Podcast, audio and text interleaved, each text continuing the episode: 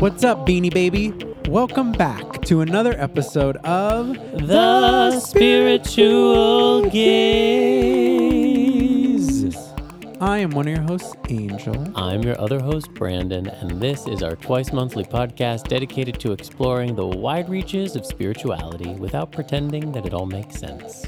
Because that's what we are explorers of the unknown, Yeah, we don't pretend. the metaphysical, Do y'all think we pretend? Of the mystical, Four years of not pretending. explorers of fascination. You on one tonight. I mean, what else can I be? I don't know, not on one? You're either on one or under one. Heyo, rather be on one. Hey! I'd rather be under one. Okay, all right. Spiritual Gayz after dark. Mm-hmm. Boop, boop, boo. Boo, doo, doo. Should we introduce ourselves? Under after dark. I'm Angel Lopez. I am a writer, a film producer, a astrologer, a teacher, a healer, a queeler dealer. And recently blonde. Yes, I am recently blonde. looks so good. It looks so good right now, even like having grown out a little bit. It just it looks gorgeous. Yeah, I am really. This morning, actually, I woke up and looked at it and I was like, okay, I it feels like it's in a good in between state right now. It really I like it. It really suits you so well. Yeah, I'm going to keep going. We're going to reapply next week and we're going to do another round. But I think that I'll probably just have one more round in me because then it's going to be fall and I just kind of want to go back to my to my roots. For the winter, I think so, but I guess we'll see. Who are you that I'm talking to? My name is Brandon Alter. I am a spiritual healer. I am an astrologer and a tarot reader and a mystic, and I teach all of these things, usually with Angel. I'm also a writer and a performer, and I am not blonde. You are not, I'm not. but you could be. Hmm. Hmm. Hmm. I mean, I wish I could be. I just don't think it would. I just don't think it would look as good on me as it looks on you. I don't know. I mean, I think it looks good with people on people with your complexion. I don't know. I mean, like I knew it was going to look good on you. I'm the one that like kind of pushed you into doing it, Yeah. and I don't feel like it's going to look good on me. So I feel like I have good blonde instincts, and I have to trust them. Okay. I'm not going to push you. But who knows? Maybe I'll wait until like Uranus makes some sort of like aspect to my ascendant, and then I'll go blonde. Uh, it comes up later. We have a great uh, little chat, chatty chat, spirit convo with uh, the amazing Jeff Hinshaw in this episode. Of cosmic cousins. Yes, we dig deeply into the uh, eclipse season that is going on, and um, it uh, it, it involved a little bit of talking about my blonde hair. Yeah. Well, it's an eclipse season that's coming. It's not here Yeah. yet, but she coming. Yeah, but it's all Taurus Scorpio, and I have a Taurus rising, so it does seem like uh, this blonde business came up around that north node, passing through my ascendancy. She eclipsed you. But now it's in my twelfth house, that north node. So, see y'all later. Bye. You know, sometimes when people like talk to you about their own personal astrology, and I'm as guilty of this as anyone else, it's like when somebody tells you about their dreams and you're like, uh huh, okay, uh huh, uh huh, Were know. you just? Are you saying I was boring you? uh huh. Oh wow, Uh-huh. that's so nice. No, I just mean sometimes people, you know, it's for, it's for you. Brandon talks about it like twenty four seven. I said I'm as guilty of this as anybody else. Sometimes guiltier. Okay, all right. So, how are you? What's going on with you? Do you want to share with like a little check in? Yeah, but we'll keep it brief because we have this supersized spirit talk with Jeff Hinshaw that's so good, and we really don't want to edit out any of the juiciness for you. And we also have to do a dose of reality because there's just too much to talk about. So Too much. I will keep my check in brief, which is just to say that last week I just had like a week of healings, and it was pretty unbelievable. Um, and it was kind of like culminating in this amazing healing session that Angel and I had with this healer and hypnotist named Kike, who hails from Monterrey, Mexico, and we saw Kike at a Holiday Inn Express by the airport. It was one of the most like unglamorous healings I've ever received in like a basic Holiday Inn Express hotel room with like two beds. Kike speaks only Spanish, so there was a translator there. But we both had like these really significant experiences. And I think it just reinforced that like when it comes to healers, like the real deal is usually like very humble and kind of on the down low. So I am definitely feeling shifted um, in some in some meaningful ways, but I'm also still struggling with everything that I've been struggling with. You know, like we're approaching the four month anniversary of my mom's death, and it in some ways it feels just like as shocking and as raw as ever. Um, but I'm very much looking forward to our upcoming adventures. Uh, I'm going to be heading, well, by the time this comes out, I will be off the grid somewhere outside of Sacramento, beginning my three year training program with the Foundation for Shamanic Studies. So I'm looking forward to starting that um, and a little anxious. Uh, and then right after that, Angel and I are heading to the East Coast to prepare for our Berkshire's Kripalu Retreat Center, aligning with your inner guide, Spiritual Gayz, cosmic healing retreat moment. Whoop-whoop. Which we should just say, I mean, you know, it's like two weeks away if you're listening to this when it comes no, out. it's like a week away if you're listening. To but you can still out. join us, I think. Like just go on the Kripalu website and just it's never too late. There's always room for you. So if you're feeling compelled and you're like, you know what, fuck it, I'm gonna go and be with those gays. I'm gonna go align with my inner guide. Come join us. It's gonna be super special, and we're we're really looking forward to opening up the circle with those that are coming. I know. I'm just so excited to have an East Coast fall fantasy moment. There's like, I saw pictures from Kripalu right now and it looks so gorgeous. All the leaves are turning and falling. It's beautiful. So that's where I'm at. I'm just like I'm just I'm just treading water, but I'm treading water in the right direction. What about you, Boo? I'm I'm doing pretty well, I'd say. Yeah, I do feel like um, this past week was like shifting in a lot of ways. Um, I do still feel like I'm uh, trying to move through some like internal bad habits, but for the most part, I feel pretty aware of them when they show up. Um, and that's a good thing. And just really, really paying attention to like my mind and how it works and how I easily like fall into just like mental spirals about things, particularly in response to like other people. And I'm just like, why am I letting this other person's actions like work me up so much? Like, I just have to cut the cord and release it and let it be. So, just been kind of doing a lot of that work this week and just trying not to like, yeah, let other people get to me. I think if anything out of that healing we did, um, just realizing like how uh, easily it is for me to take on other people's feelings and other people's shit. Yeah, Um, that's that Cancer Moon. yeah, I just so and my Mars and Pisces, like I think I just easily and I have so many 12th house planets. Sorry to be talking about my astrology. I don't mean to be boring anybody. but I do think, yeah, like I just easily do, and I'm sure a lot of you do too, who are listening. Like it's easy just as like empathic people to um, take on other people's stuff and issues and not even realize that, you know, we are absorbing it and then like feeling some kind of way and it's coming off these things. So it's so important to find really good techniques for yourself to release. And um, yeah, I was able to kind of learn like a really great new process for myself, this sort of waterfall technique that I've just been practicing every day, sometimes multiple times a day, um, of just really trying to like release other people's energy and like clear mine out so that I'm just like being myself. Cause I've been working really hard on like authenticity of identity lately more than anything. And, um, so to remind myself that I can't get to that space or come from that place um, if I'm mucked up by other people and then I'm like apologizing to people for things that I don't even owe them apology for just because like I'm feeling their sense of feeling bad and like just all this stuff. So it's been really helpful and good. So You've unmucked yourself. Been trying to unmuck myself. Unmuck yourself. Yeah, so I wish you all luck in unmucking yourselves as well. Unmuck yourselves. hmm Go unmuck yourself. All right. Shall we uh, move it along? Move it along. Uh, with this episode's Dose of reality.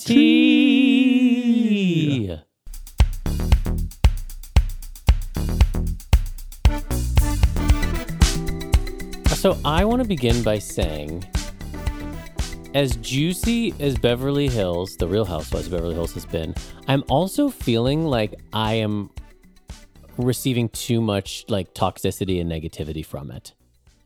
And I say this at least once a year, like I'm going to give up these housewives and then I just don't know how to quit you.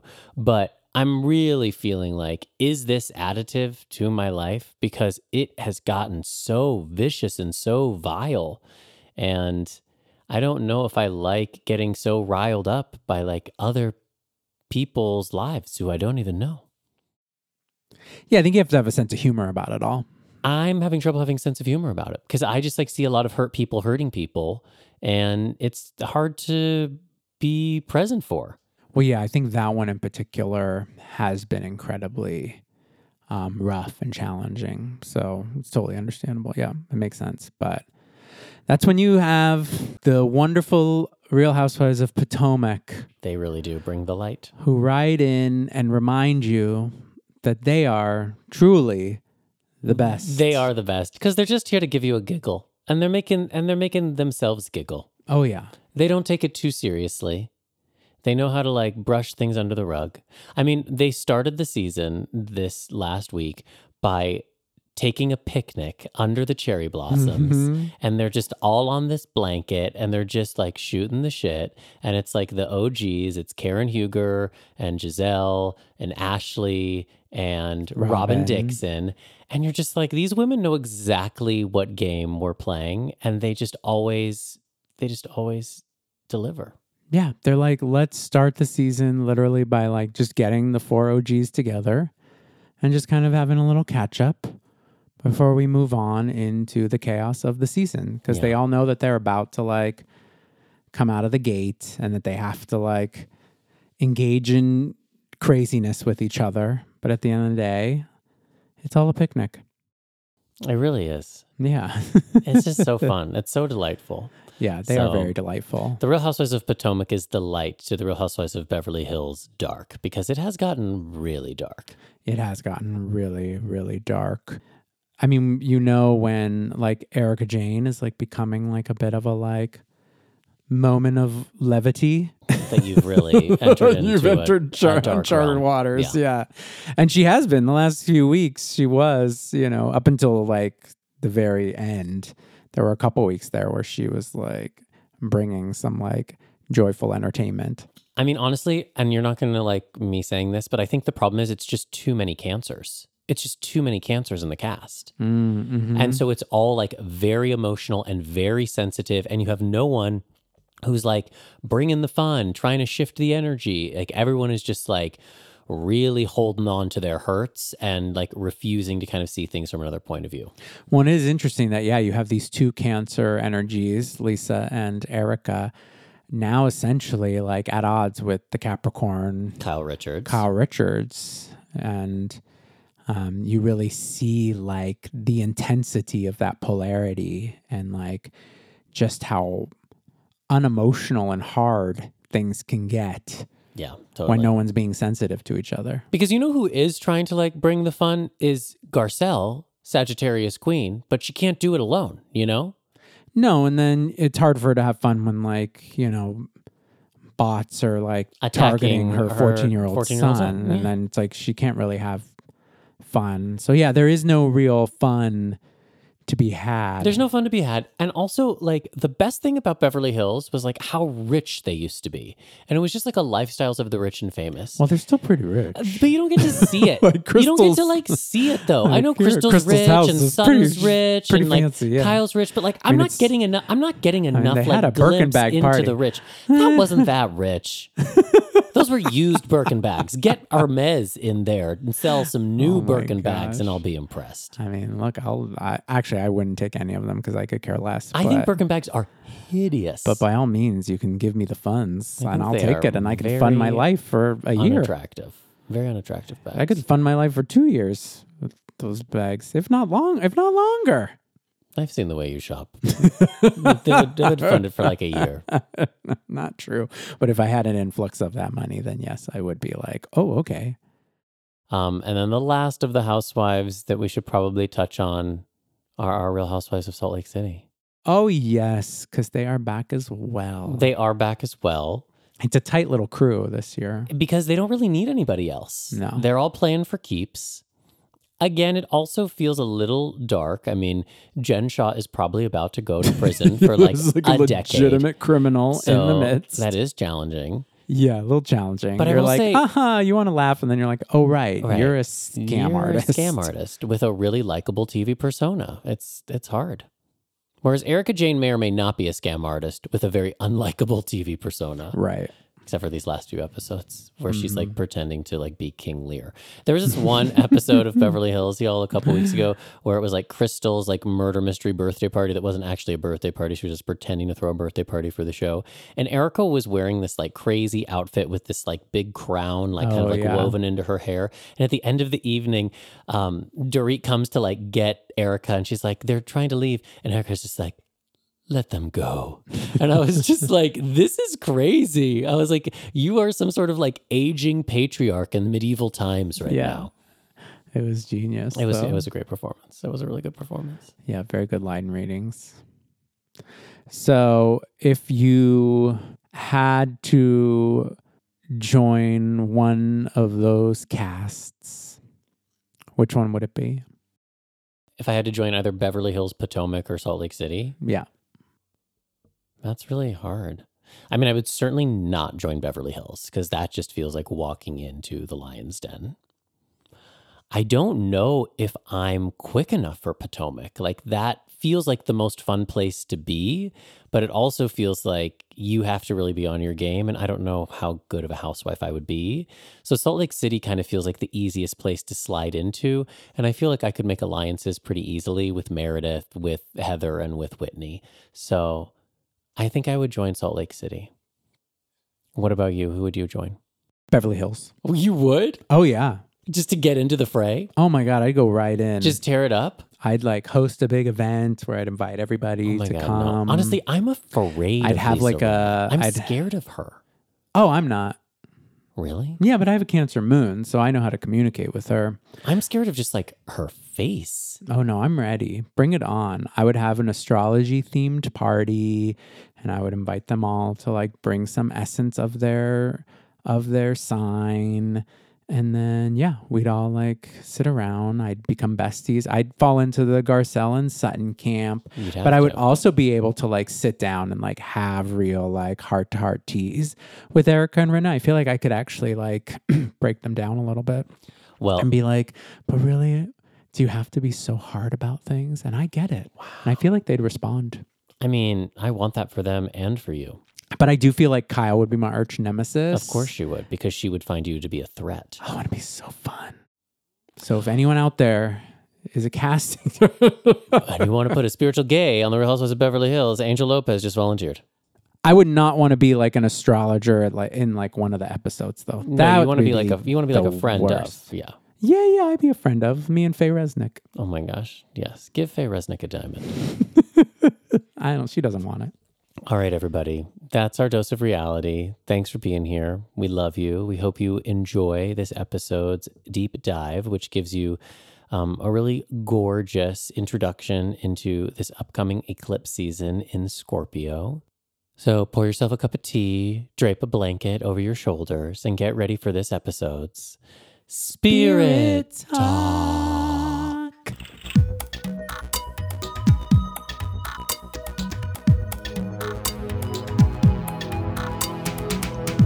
All right, gazers, we are here in our spirit room with one of our regular collaborators here, a fixture in the Spiritual Gayz community, Jeff Hinshaw.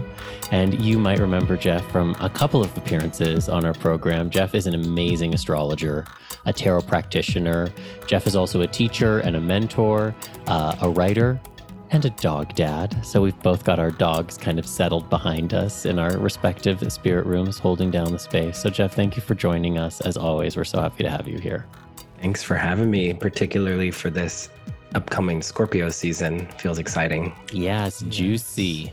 And let's not forget to mention host of Cosmic Cousins podcast, which yeah. we just had the uh, pleasure of being guests on as well. I know. I'm sorry. I just assume. I'm like, it's it's just like Jeff Hinshaw is Cosmic Cousins. No, when I was introducing the two of you, I did I probably didn't give you like the full introduction just because I feel like my listeners know you and love you already. I love it. And I, I hope they do. That's great. Yeah. I love this like melding of of our queer spiritual worlds. I think it's important, just like creating one big queer spiritual family across the airwaves. Yeah. It's like when they used to have like the, you know, the stars of Golden Girls go on like another show and vice versa. Wait, that happened? mm-hmm. What other shows did the stars of Golden Girls go on? They live next door to, I mean, I'm aging myself a little bit, but they lived next door to the cast of a show called Empty Nest. And they would go back and forth. Gosh, can I be Sophia? Sure. Absolutely. I'm going to be Dorothy because that's just where I live. All right. Well, then I'll be Blanche because I'm certainly not going to be Rose. I can play Rose if you want to play. You're if you want to play Dorothy today. I feel very Dorothy today. You are very Dorothy today. I'm a little crunchy today. Um, but as Jeff pointed out before we came on here, maybe crunchy and spiky and spicy is a good energy to be in as we prepare to talk about Scorpio season and particularly this Scorpio season, which is an eclipse season. So we're Mm. going to draw Jeff out on all of those things here today. Yeah. I feel like I should have gotten my Golden Girls tarot out.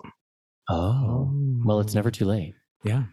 Um, I have the Modern Witch Tarot here with me, and I would encourage everyone listening, since we are going to be tuning into Scorpio, Scorpio is a sign that is connected to esoteric and occult practices. So if there was ever a time to dust off the tarot deck, it is definitely Scorpio season. And before we even get into this particular Scorpio season, how would you talk about just eclipse season in general? Like, what is the vibe of eclipse Yeah. season? Eclipse season is, it's almost like what the image that's coming to mind right now is like having something on the back burner that's been brewing all year, maybe steeping. And eclipse season is when you actually bring it closer to you and and kind of check out what's been brewing. Mhm. But the nodes of fate, you might have heard them. The north node and the south node represent the eclipse axis in your own birth chart. So you can look to the nodes of fate to see when the eclipse portals were during the time of your birth.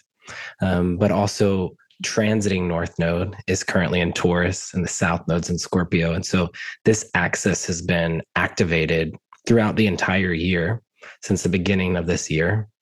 And so eclipse season is a time where we are gifted opportunities to grow and evolve. We have been this whole year. And so for some of us, we've been feeling the themes of Taurus and Scorpio quite strongly. But when it's eclipse season, that's when the things may actually boil. You know, it might actually come to a head at that moment in time.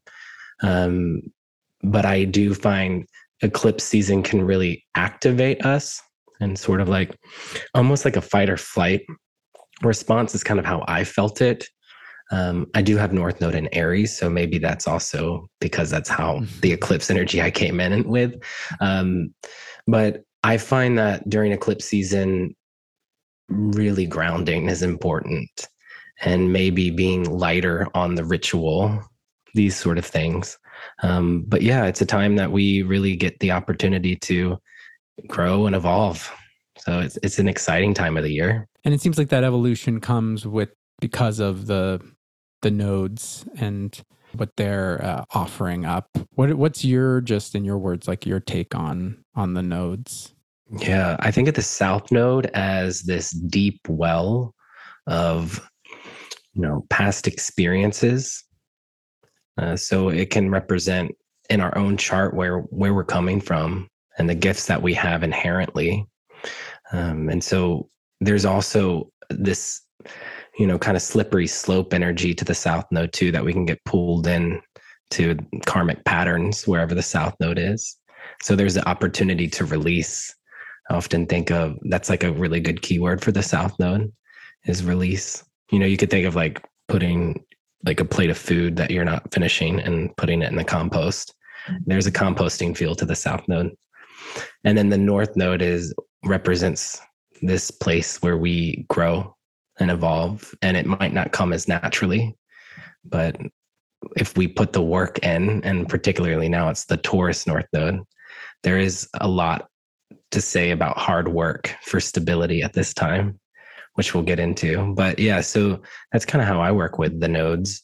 Um, how about you That's a nicer way of. I like compost because I always talk about the South Node as like the cosmic toilet bowl. Angel doesn't like that. So I feel like compost is actually a little bit more generative. How about the cosmic loo? The cosmic loo, sure. I think, I think the it's like- compost because there's a sense of like whatever we're transmuting in the south node is all to go towards the north node. Right. Yeah. There Yeah. is that generative quality to it. Do you feel like sometimes things disappear into the South Node too, though? Like, for example, as somebody mm-hmm. who has Saturn pretty close to my South Node, sometimes I feel like Saturn hides in that South Node, like kind of like slips in. And then mm-hmm. sometimes, like, it's easy for me sometimes to like skate over my Saturn sometimes. And then there are other times when I'm like Saturn pops out of the South Node and it's like, you really have to deal with me right now. Wow. Yeah, I've never I've never put it quite like that before, but it makes sense to me. And particularly, I think I was talking about this in our last conversation.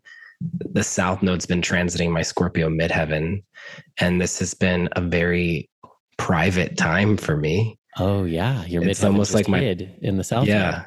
totally. And so, because the invitation, the North Node towards the IC is more about grounding down into home, to family, to, into myself, into my body. And it's almost like I needed the space from having a prominent public appearance in order to do that. Uh, so I've kind of disappeared a little bit. I've kind of ghosted. So South Node over the midheaven, that tracks with that word. So let's talk about this particular eclipse season. So we've already gotten a taste of it because Taurus season was also an eclipse season. We were hanging out with the sun in the in the north node, but now the sun is hanging out with the south node in Scorpio season. So what are you what are you picking up about what we're about to head into? Yeah, so I have a lot of different tools that I use to tune into the energy.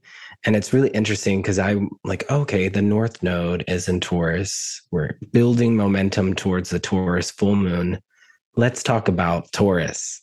And then everything, all the divination tools that I use, we're like, no, we're talking about Scorpio.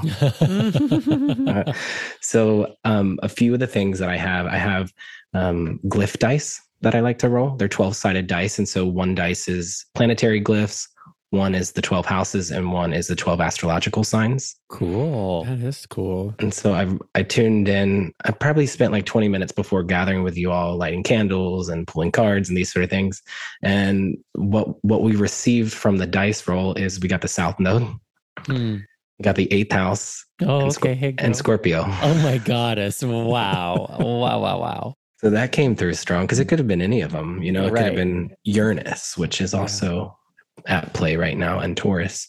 Um, and then another tool that I have. This one's a little bit more creative, but it feels like divination to me. And I did this on the Taurus uh, new moon earlier this year, back in April or May. So I have this green jar that um, I don't know if you can see it. This green jar that I sat with underneath of like redwoods uh, and wrote down channeled phrases or words on 200 pieces of paper um, when tuning into the South Node and Scorpio, the North Node and Taurus. And so all these words are somehow connected to that axis. And I call upon it when I'm meditating on this nodal axis. And it like sits like in a very special place in my apartment. And I don't bring it out too often, but I pulled some phrases for this Scorpio season for us from it. And usually the phrases, I actually didn't remember writing some of these down. Usually the phrases I get from it are very grounding and practical and nurturing, but the phrases that we got are not. Okay. I'm Yes. excited to hear these phrases. Yes. And I was just going to pull three, and then I was like, mm, one more. Ooh, one more. So we have five. Yay. The first one is psychic love, Mm. which feels, I mean, that feels both Scorpio and Taurus to me. Taurus is a sign connected to love, it's ruled by Venus. And we could say Taurus has psychic tendencies, usually that come through the five senses that activate and awaken the psychic receptivity. Uh, but Scorpio is more of a sign that we might connect to psychic abilities. And particularly, Scorpio is passionate, it's ruled by Mars. And there is a sense of desire in Scorpio. So, psychic love is really interesting, particularly because there's a lot of other placements in water this Scorpio season. Uh, Jupiter will be re entering Pisces. Neptune's in Pisces right now. We also have Black Moon Lilith in Cancer and Pallas in Cancer, conjunct Black Moon Lilith in Cancer. Mm. So there's a lot around healing family dynamics that are going on with this Black Moon Lilith and Pallas in Mhm. Cancer. Um, and then Scorpio brings in sexuality, even secrets, the things underneath the surface. And Pisces brings in that more universal love of forgiveness and compassion. Uh, so when I see psychic love, there's a lot of opportunities for us throughout this whole year, but particularly during Scorpio season, to remove ourselves from situations that may have us falling back into these patterns of shame or guilt.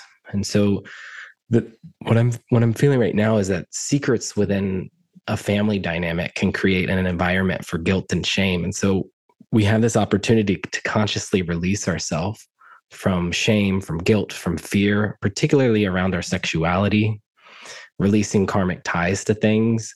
You know, this can actually happen by making a conscious decision not to engage with a person that might trigger certain points for you. Mhm. Um, for some of us, Scorpio is it is connected to death, and so it, there's been a lot of major passing away of people this year that Scorpio season will likely bring up to the surface, and there's also a release that happens there.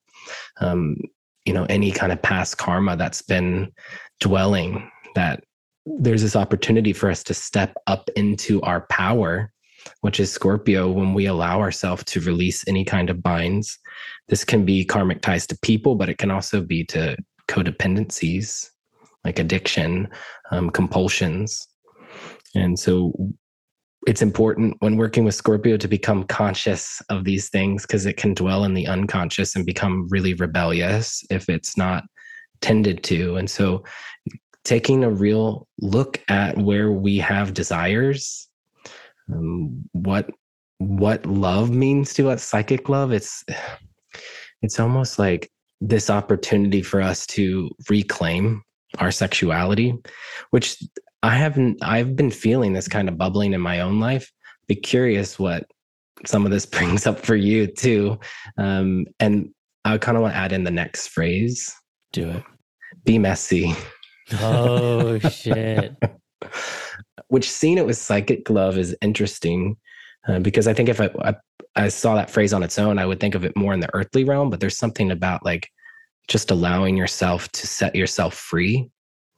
Um, there is a rebelliousness to Scorpio, and the more we can become conscious of our own inherent rebellion, the more that we can come into our power and in our embodiment. And so it's like letting go of what people think about you, learning to let go of control and trust in your desires. Mhm.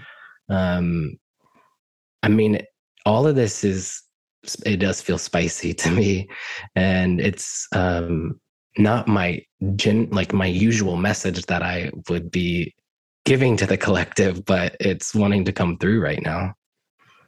So I love that. Yeah, I love all of this. I can't wait to hear the other three, but I am pinging on something because you're talking about within the family, but I'm Mhm. also thinking about the United States as a family because this second eclipse is happening on a big election on November 8th. And I'm thinking Mhm. about the fact that we've got Black Moon Lilith and Pallas conjunct in Cancer and that the Mhm. United States is a Cancer. Oh yeah, So it's like, okay, like we are all this, we are seeing the patterns. Pallas Athena always helps me like see the patterns of like all the repressed stuff that you're talking about to like Mhm. heal this greater family of the United States. Mhm. And and it's gonna get messy probably, but that's the only way through. Yeah. What's interesting to just kind of look back, I tracked Lilith's journey in Cancer.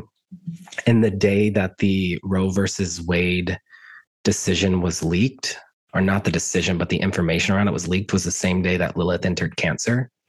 And so Lilith is a lot of grief, particularly in Cancer, around women's reproductive rights, Mhm. mothers. Um, and then the day that it was overturned was the day that the sun entered Cancer and was lining up with Lilith in Wow. Cancer. So this Scorpio season is there's a trine going to be happening whenever Scorpio is going to be at the same degrees as Lilith, which I have the chart here. So um, on the Scorpio new moon, Pallas is in Cancer at the 20th degree and Lilith is in Cancer at the 21st. And so since Pallas has entered Cancer, we've kind of gotten a little bit more clarity around it. And also, Pallas is connected to things like justice as well. For sure. Yeah. So there is that whole like Cancerian family stuff going on. So it does feel like, you know, getting really the bird's eye view, Pallas of family dynamics and and healing that. And so I love that you're bringing it in collectively to the United States as a whole. Um, the the phrase that I wrote down in my little notes here that came through strong was secrets within the family create an environment for guilt and shame. Mm. And so it's interesting to think of the family as the like the whole collective unit Yeah, the too. macro and the Um, micro.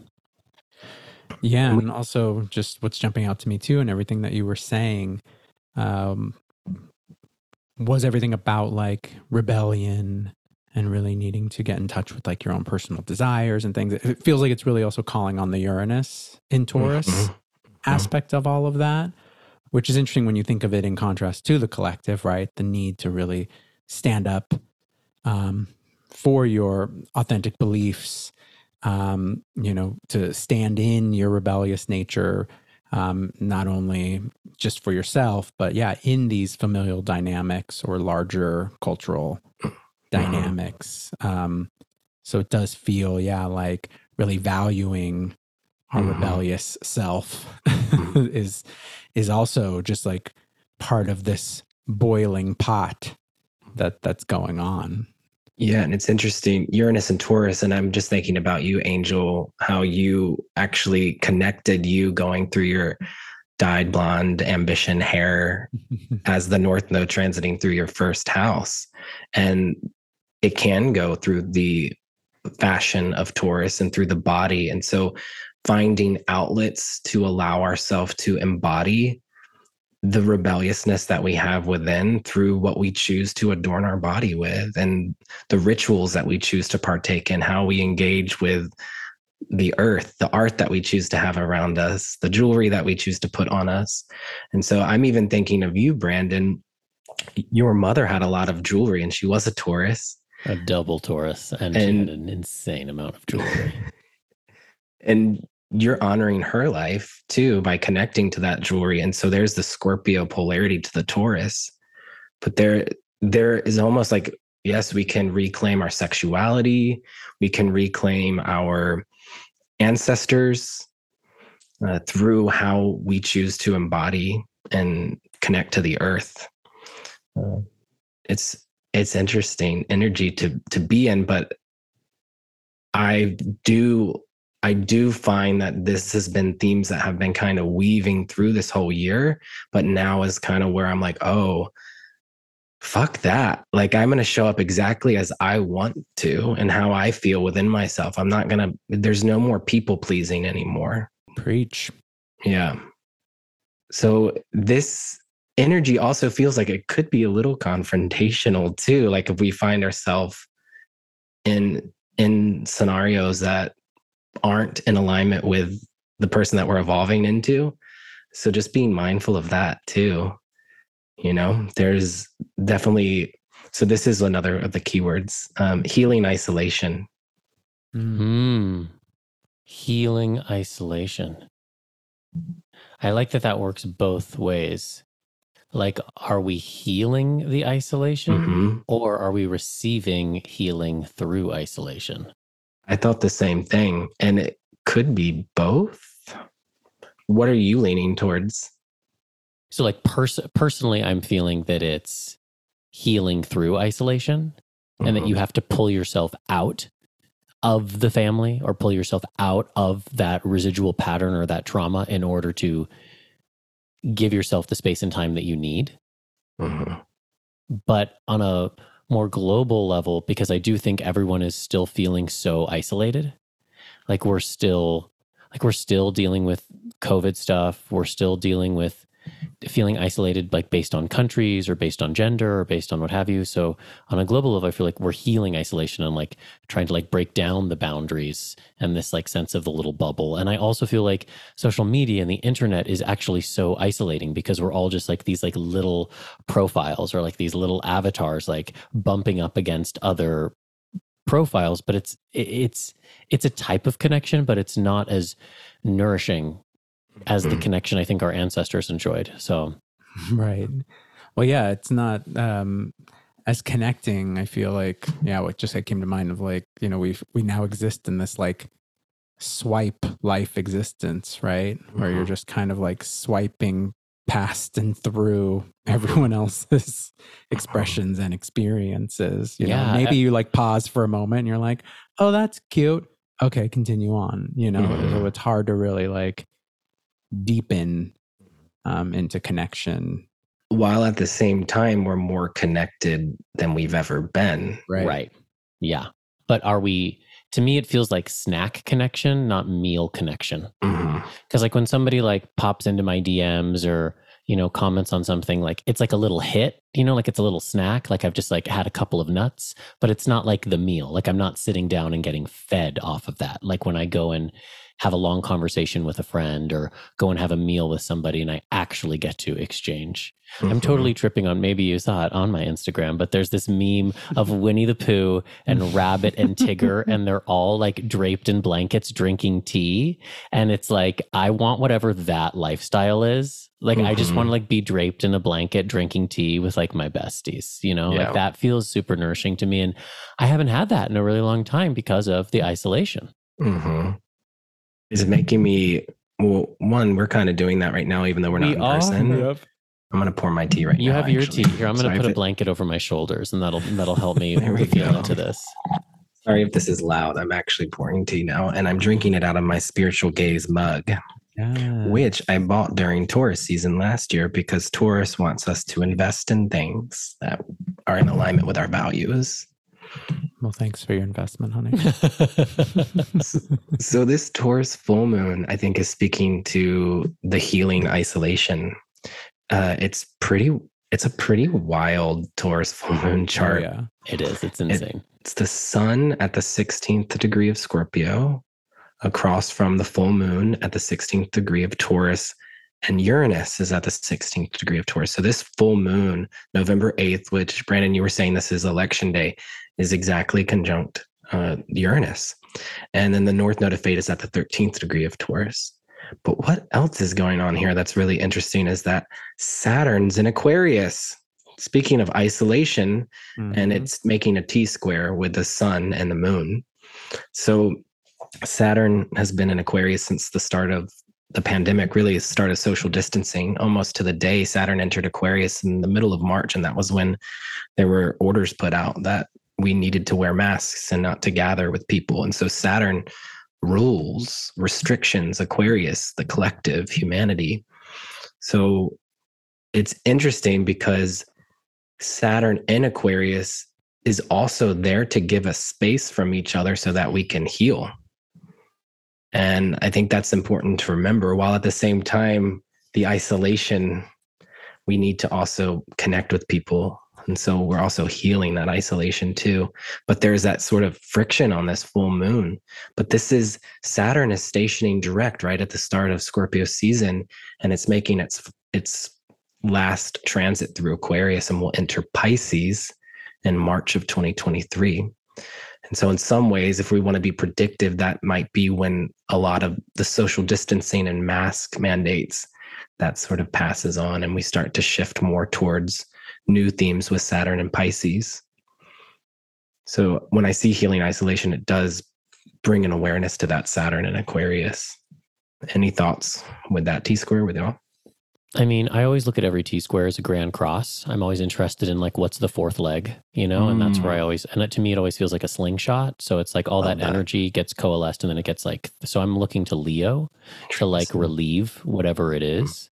Um, and like looking to the the Leo part of my chart and encouraging everyone to look to the Leo part of their chart at like that 16 degree point because like that's to me where all of that energy can go what like it's going towards. Um so for me like it takes me like back to the heart.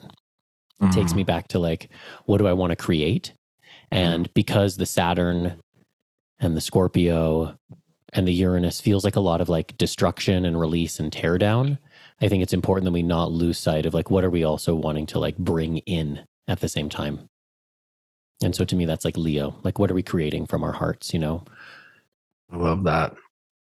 Yeah, and it does feel like there's an invitation there to really like lean into what have we learned about our current transformation? You know, what what can we take moving forward? I like hearing what you're saying about really tying in that Saturn and knowing that we are kind of entering like you know the last long leg of this Saturn through Aquarius race Mhm. and what what will you take from that for yourself you know if if we are about to kind of evolve into like a, a new phase of you know of being in in society and our relationship you know within that for ourselves just personally like yeah how are you going to choose to exist in in that space now you know Yeah, there's something about social responsibility here too. Mhm. So, if we're talking about stepping into our power, listening to our desires, stepping into our sexuality through our fashion and through our values and how we choose to embody ourselves, Saturn and Aquarius is also saying, and how is this helping to build a society for the future that we want? Um, how are you taking social responsibility here? Um, it's powerful. Like if I saw this in someone's birth chart, it would be, it feels like someone who's really a leader in many ways. yeah yeah Yeah. There is something that always feels like very shamanic though about a Taurus full moon. Like it's connecting Mhm. us to like the spirit of the physical. hmm Um Yeah. maybe it's I- less about the Buddha and the tree under which he sat, you know, and like nobody ever talks about that tree, that Bodhi tree, you know. Yeah. That was really that was the unsung hero of that whole narrative. Mhm. Um, yeah, like do you think trees are here to support us, like to process our grief. I always think about that, like the flowers that we bring to the Scorpio grave. Mm. Flowers are the Taurus. Like the beauty of Mm. the earth is here to to support us in whatever release and transformation that we're going through, whatever death and rebirth. And so, this Taurus North Node has like I've been really connecting it to me really going on hikes, long hikes in nature with my dog, who feels very Taurus to me. And the work that it takes to be in relationship, whether that's with a dog or with a lover, Mhm. that's the hard work of Taurus. And Taurus, I often think of as like the most beautiful rose garden that you've ever been to. But at the same time, that takes a lot of money. It takes a lot of work and landscaping to make that a reality.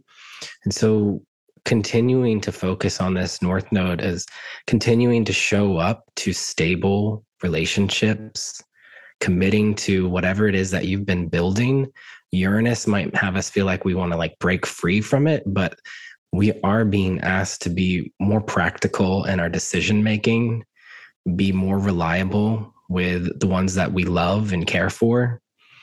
And as an Aquarius, this has been really challenging for me to have these nodes of fate square my Aquarian energy because my Aquarius just wants to be free. I'm like, now I have a dog.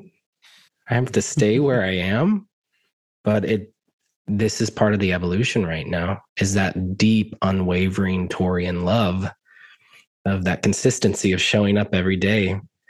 And that heals the nervous system and it also heals the Scorpio side of our chart there's a lot of, you know, when you fully commit in a relationship, there's a death to the ego and there's a death to the old you.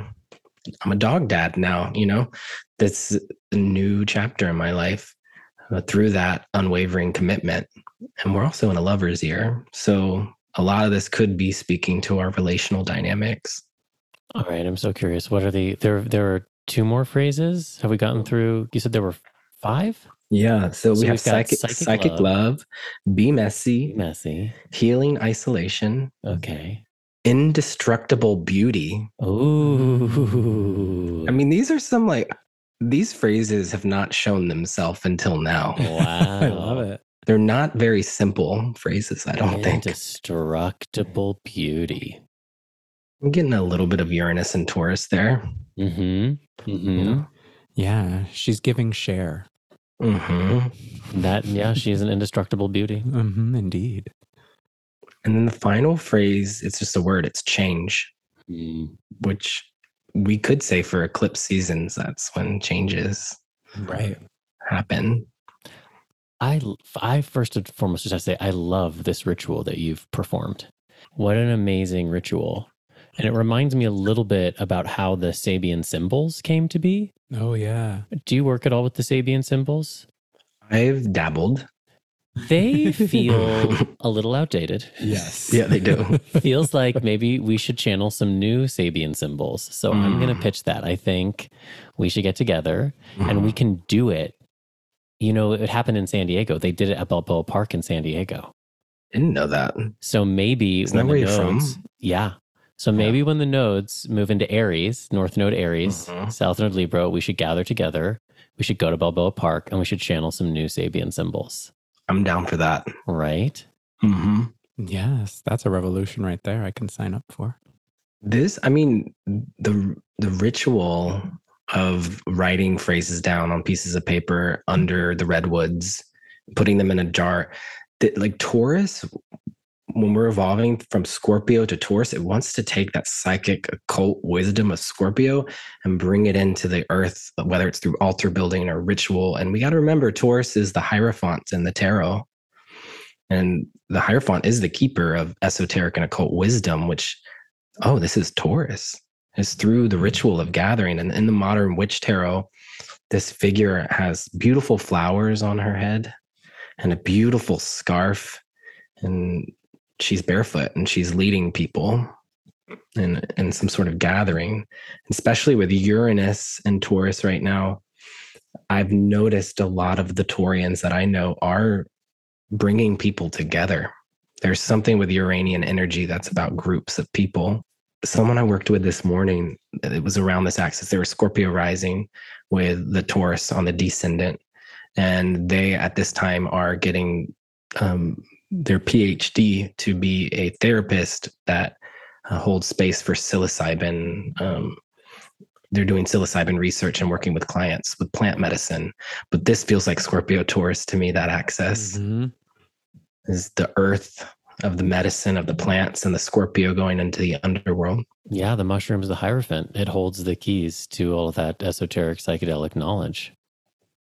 Yeah, you're making me think of a deck that just recently came out. One of my students created it. It's called Be With Your Body Tarot. Ooh. And the Hierophant in that is like sitting amongst uh, mushrooms. That's like who they're teaching they're teaching with is the mushrooms instead of like people. That makes sense. Yeah. Or maybe they're being taught by. Yeah, totally. And they're like holding the earth in their hand. So, yeah, you have the North Node and Taurus in your chart, right, Brandon? Yeah, so that square that you're not loving this Mhm. year, that's my life, girlfriend. Really? Yeah. What so, I'm this is your not- nodal return. Have Yeah, I have any insights or downloads about what that's felt like? I mean, I remember having a reading with Anne Orderly in like February and being like, what do I do to like honor my nodal return? Like, how do I ritualize it? And she was like, honey, it's just going to happen. Like, you're not going to be able to miss it. And unfortunately, I really think it was like so much about my mom passing. Yeah. Like, you know, this is a, what is it? Like your nodal return is like every 18 and a half years, you know, Mhm. like it's such a major cycle. And of course, my mom being a double Taurus. And Mhm. so I, I feel like that's really what I've been working with. And then, of course, like South Node and Scorpio, and I'm dealing with like the messiness and the pettiness of like inheritance and Mhm. money and taxes and bureaucracy and family. And it just feels Yeah. so challenging. And like, you know, because of my natal Saturn at 27 Scorpio, which is conjunct the South Node, opposed the North Node, squaring my Sun, it's like all of it is being stirred up and Yeah. And so I'm just so yeah so so that's where I'm kind of like well like okay Scorpio season like I'm ready for you because it can't be any worse than what's already been happening for me. Maybe Mhm. it'll actually like be healing and and freeing. Stabilizing and Yeah, maybe I'll find some and and the ability to release some of what has been accumulated by my heart over the last several months. Yeah. And I think that is a really great example of how the nodal axis is it's doing its work throughout the year and it's eclipse season where maybe we actually turn the garbage disposal on and start composting and getting it moving. Mm-hmm. Uh, So it can be a time where we are like clearing things out and creating space for new growth, new life to come in. Um, and yeah, you bringing up like the inheritance. This is also a Scorpio, right? Is the inheritance? It's our debt, and then Taurus is a financial placement of of growth. So that's also themes that could be coming up for many of us too. Yeah. I have like a little altar set here. And it just so happened that I paid for something last night with my credit card, which I haven't taken my credit card out in like six months because I'm trying to pay off that debt. And so I have all these tarot cards, the dice, the little pieces of paper, and then my credit cards out here too. And I was like, I think I'm going to leave that. That feels Yeah. right. Um, and part of what I was buying on my credit card is kind of connected to this. Um, so my dad's turning 70. He's a Scorpio. And I made the conscious decision not to go home for this birthday gathering. And a big part of that is connected to me reclaiming myself and my power that family doesn't come visit me. And I'm always expected to be the one that goes home to visit my family. And I was like, I want to, go on a vacation this year. And if I take this trip, I might not be able to. Uh, and so I, I booked myself a little lodge cabin uh, with a lover for that weekend instead here in Oregon on my credit card. Amazing. Good for you. Yeah, That feels very Scorpio. it Oh, does. very Scorpio Taurus. Yeah. well, he's Yeah, a Scorpio you and too. your lover in the log cabin. He has the same big three as my dad, which is really interesting. Hey, Daddy issues. yeah, say, do we want to go there? Yeah. well, you chose one daddy over another. hmm well, I don't want to roll over the indestructible beauty. No, right? Because I feel like there is something really interesting in that. For me, it like brought up this sense of like time, which Saturn obviously also governs, Mhm. and that, you know, there can be something around the sense of like, especially just from like a cultural perspective, that like, you know, as we age, perhaps our beauty diminishes or, you know, devolves or what have you. And the idea of like trying to find ways to shift and evolve our own personal relationships with beauty and and just with ourselves and even just obviously you know uh, you mentioned like me and like my hair and bringing that up and i think i when we talked about it i talked about like just needing to even on some level see myself differently in order to feel a little more in connection with like my personal evolution and that there is this sense of like every time i look in the mirror i'm like oh yeah that's me now and and even you know like i pierced my ears this year which is something that like Me too. Oh see look at that So- Really? Your ears weren't pierced before this? Mm-mm. Oh my goddess. Isn't it amazing? I actually did it right when the North Node lined up with Pallas and Taurus because I think of Pallas as like piercing wisdom. Mm, oh, i Mm, It love was that a little ritual I did. I mean, you didn't do it yourself. Oh no.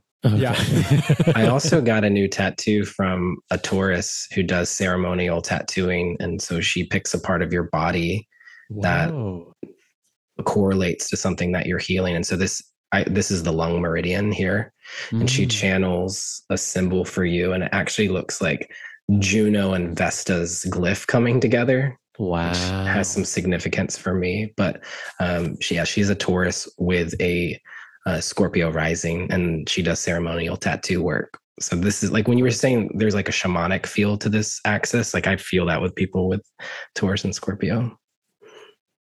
Yeah. Well, and it, there's something interesting too. Even I feel like, so you know, then yeah, like now having like uh, pierced ears or even just like we've yeah deepened our relationship with jewelry even more this year but like there's something so like ceremonial now too mm-hmm. to like preparing myself in a way that like i didn't have before mm-hmm. um even with my hair i feel like you know i'm like doing you know specific types of washing and using specific types of things you know and like doing all this stuff in a way that feels much more purposeful as opposed to before and and I think on some level I didn't have as good a relationship with my own sense of beauty.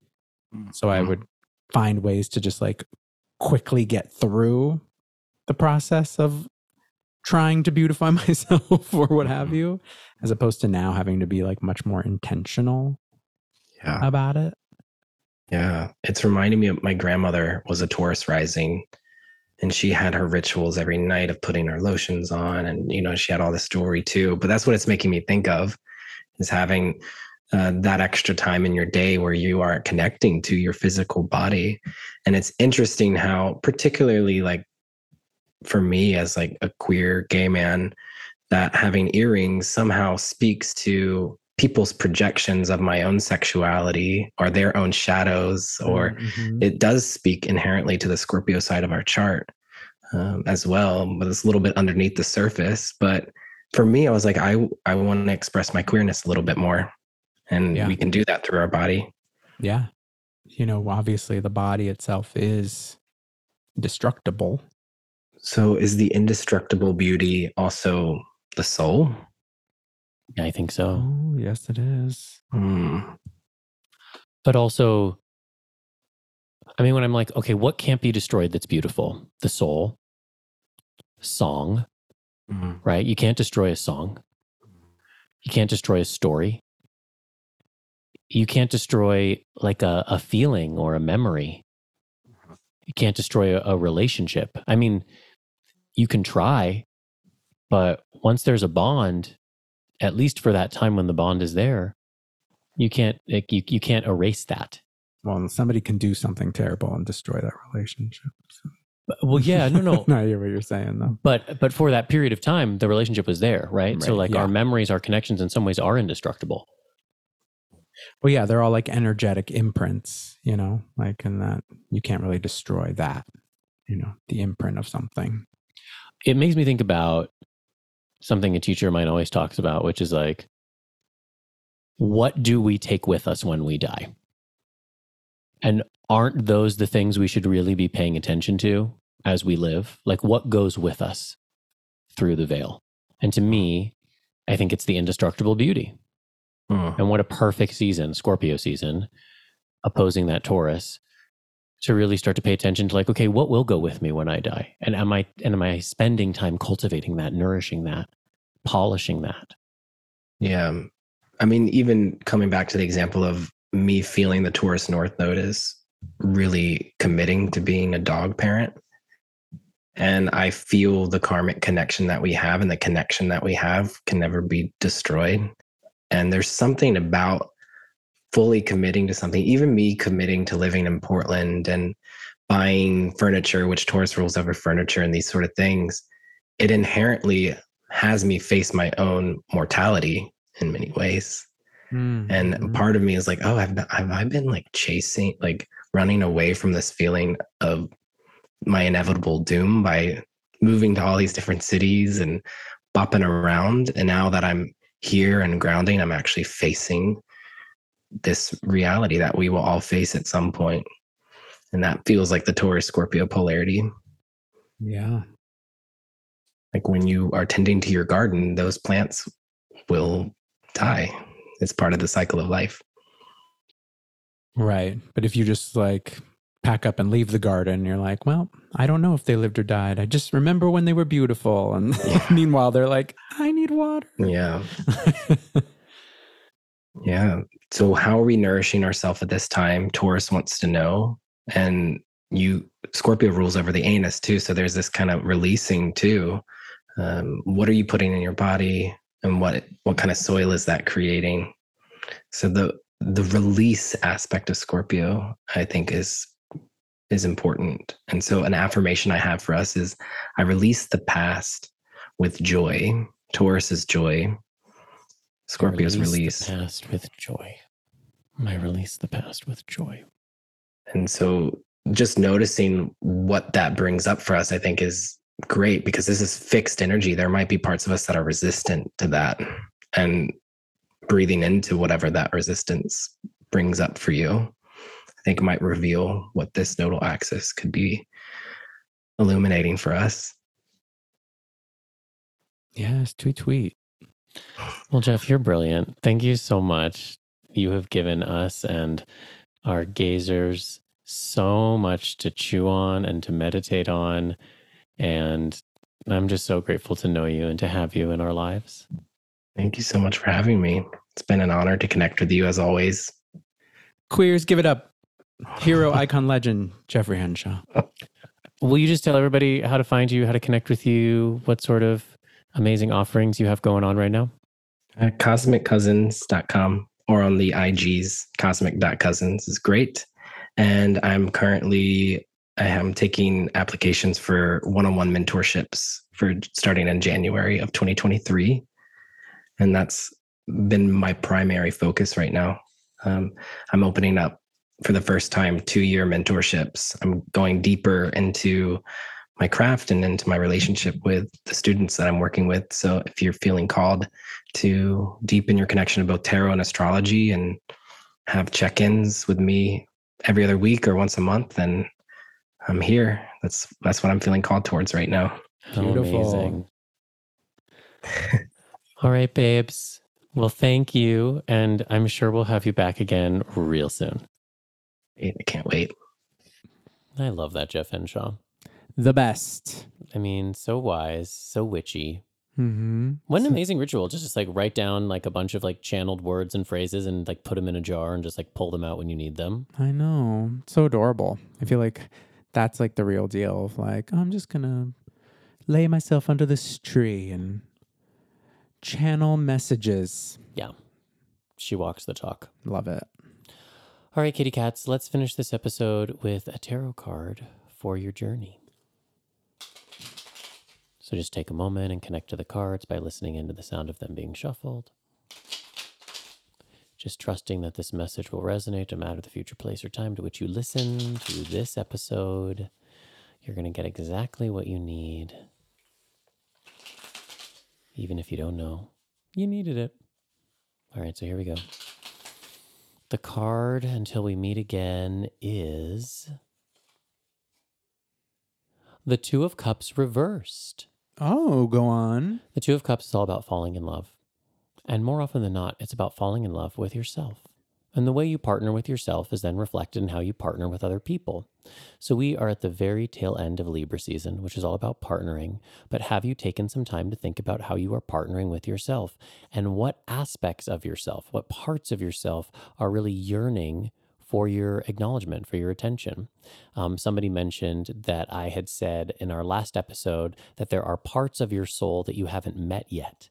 And I believe that that's true. And I think the Two of Cups reversed is inviting you to be surprised by aspects of yourself that have yet to like fully come online. Not because they're not there, not because you don't have the capacity, but because you haven't invited them.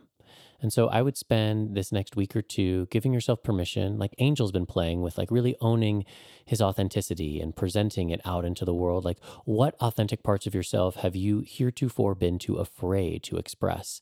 And maybe you're just going to express it alone with yourself first, but that's going to give you the confidence that you need to then not think twice about it when you just take it out into the world. I'll just share from my own personal experience. You know, I've recently come out as non binary in the last year, and I'm really exploring and experimenting with my gender expression. And one of the things that I'm trying to do is just like normalize for myself, like wearing clothes that are traditionally assigned to female bodied people. So that it doesn't become like such a big deal. Like i'm just like normalizing wearing a dress for myself. And then like when i think like what do i want to wear today? What would make me feel most comfortable? I just like put on a dress and i'll think twice about it. So for you what aspects of yourself do you need to normalize so that you can not think twice about expressing them out into the world? And i really think that's the two of cups reversed. Exciting. I feel like that's actually been like so much the message for me of this like tail end of Libra season is mm-hmm. really like finding ways to reach within and connect with yourself, partner with yourself, essentially. So, Yeah. and, and it's like such a preparation for Scorpio season. Yeah, you got to love yourself harder. Love Yeah. yourself deeper. Love yourself more completely, more unconditionally. You can do it. Yes. Until we meet again, we think you know where to find us by now. On Instagram at The Spiritual Gayz, on Twitter at Spiritual Gayz. You can go to our website, thespiritualgayz.com. Maybe you'll join us for our breath work, which is happening on the Venus Sun conjunction, that very last day of Libra. It's going to be pretty magical. Maybe we'll see you at Kripalu for our retreat. Oh my God. Or maybe we'll just see you on the astral plane. Yes. Yeah. You can always find out um, if you sign up for our, our uh, newsletter on the uh, first page of our website. That's the best way to keep up with us and find out all of our offerings and when they're coming up. Until next time, this has been your transit through the spiritual gate.